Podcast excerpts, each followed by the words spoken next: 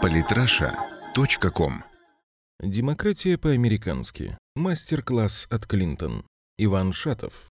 Съезд Демократической партии Соединенных Штатов Филадельфии должен был стать лебединой песней Хиллари Клинтон. Однако вместо восторженной толпы, которая бы скандировала ее имя под звуки праздничного салюта, ее встретила разъяренная масса людей, которые свистели и кричали «Позор!». На улицах протестующих было гораздо больше, чем пару дней назад после съезда республиканцев в Кливленде, где кандидатом в президенты был объявлен Дональд Трамп. Многие сторонники демократов не признают результаты праймерис и не считают Хиллари Клинтон легитимным кандидатом от демократов. Изначально планировалось, что Хиллари Клинтон перед объединившимися демократами пожмет руку своему проигравшему конкуренту Берни Сандерсу, который, в свою очередь, признает, что это была честная борьба, в которой одержал победу сильнейший. Но все произошло с точностью да наоборот. Незадолго до съезда сайт WikiLeaks опубликовал девятнадцать тысяч двести пятьдесят два письма и восемь тысяч тридцать четыре приложения, которые являются частью электронной переписки сотрудников Национального комитета Демократической партии периода праймерис. Не путать с письмами с ее личного сервера, из-за которых Клинтон уже давно должна была находиться за решеткой.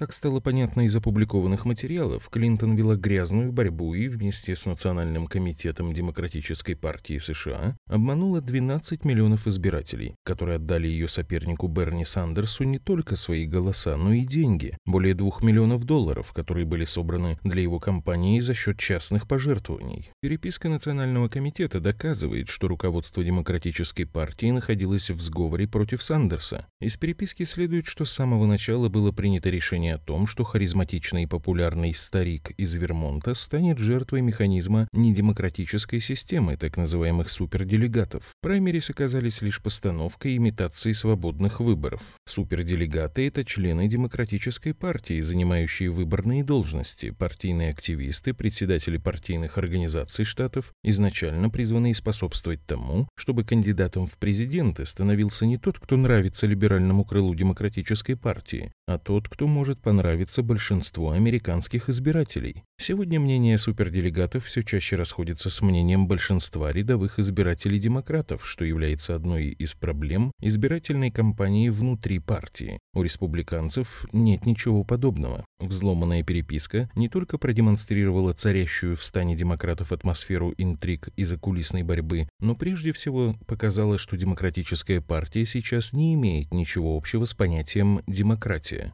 Так, например, руководство партии обсуждало, как нанести ущерб Сандерсу на праймерис. В качестве одного из вариантов предлагалось упомянуть его вероисповедание. Несмотря на то, что он еврей, насколько мне известно, он не верит в Бога. В США для политика, тем более кандидатов в президенты, это до сих пор серьезный минус. Мы могли бы это раздуть и набрать таким образом очки.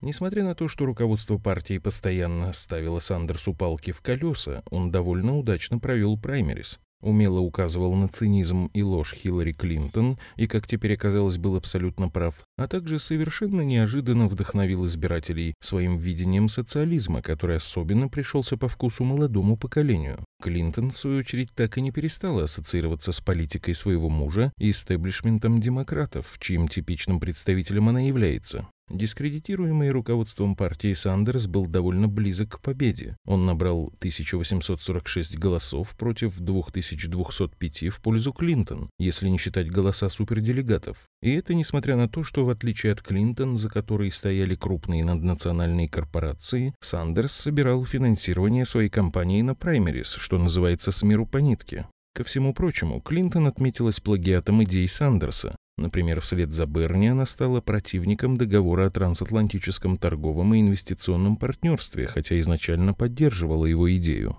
ти ти ай пи является краеугольным камнем для многих американских политиков, поскольку договор между США и ЕС усилит влияние наднациональных корпораций, ограничит демократию и ослабит позиции национальных государств. Отцом и пропагандистом ти ти ай пи является заканчивающий свой президентский срок Барак Обама, а Клинтон должна была следовать его политике в этом вопросе. После скандала со взломанной перепиской ушла в отставку с поста председателя Национального комитета Демократической партии Дебби Вассерман-Шульц, и это очень показательный шаг с ее стороны. Ведь восемь лет назад, прямо во время праймерис, Дебби перешла к Обаме, когда уже было понятно, что он победит Клинтон. Ее место теперь заняла Донна Бразил, также отметившаяся во взломанной переписке. Проклинаю всю эту банду вокруг Сандерса. Кроме того, Донна работает в независимом информационном агентстве си эн эн, где исполняет беспартийную функцию политического обозревателя. Конфликт интересов? Нет, демократия по-американски. Клинтон получила номинацию кандидата в президенты вместе с репутацией интриганки и аферистки, которая не имеет ничего общего с демократией. Съезд демократов стал полной противоположностью недавнего съезда республиканцев. Если последние сплотились вокруг своего кандидата, то демократы раскололись на два лагеря – на обманутых и тех, кто обманывал. Голоса обманутых сторонников Сандерса, скорее всего, и станут решающей силой на президентских выборах. Многие из них могут в знак протеста проголосовать за Трампа или вообще проигнорировать выборы. Но как бы то ни было, шансы Клинтон на победу, очевидно, теперь оставляют желать лучшего. Подписывайтесь на наш канал в Telegram. Самые интересные статьи о политике и не только. Читайте и слушайте каждый день на сайте Полит Раша точка ком.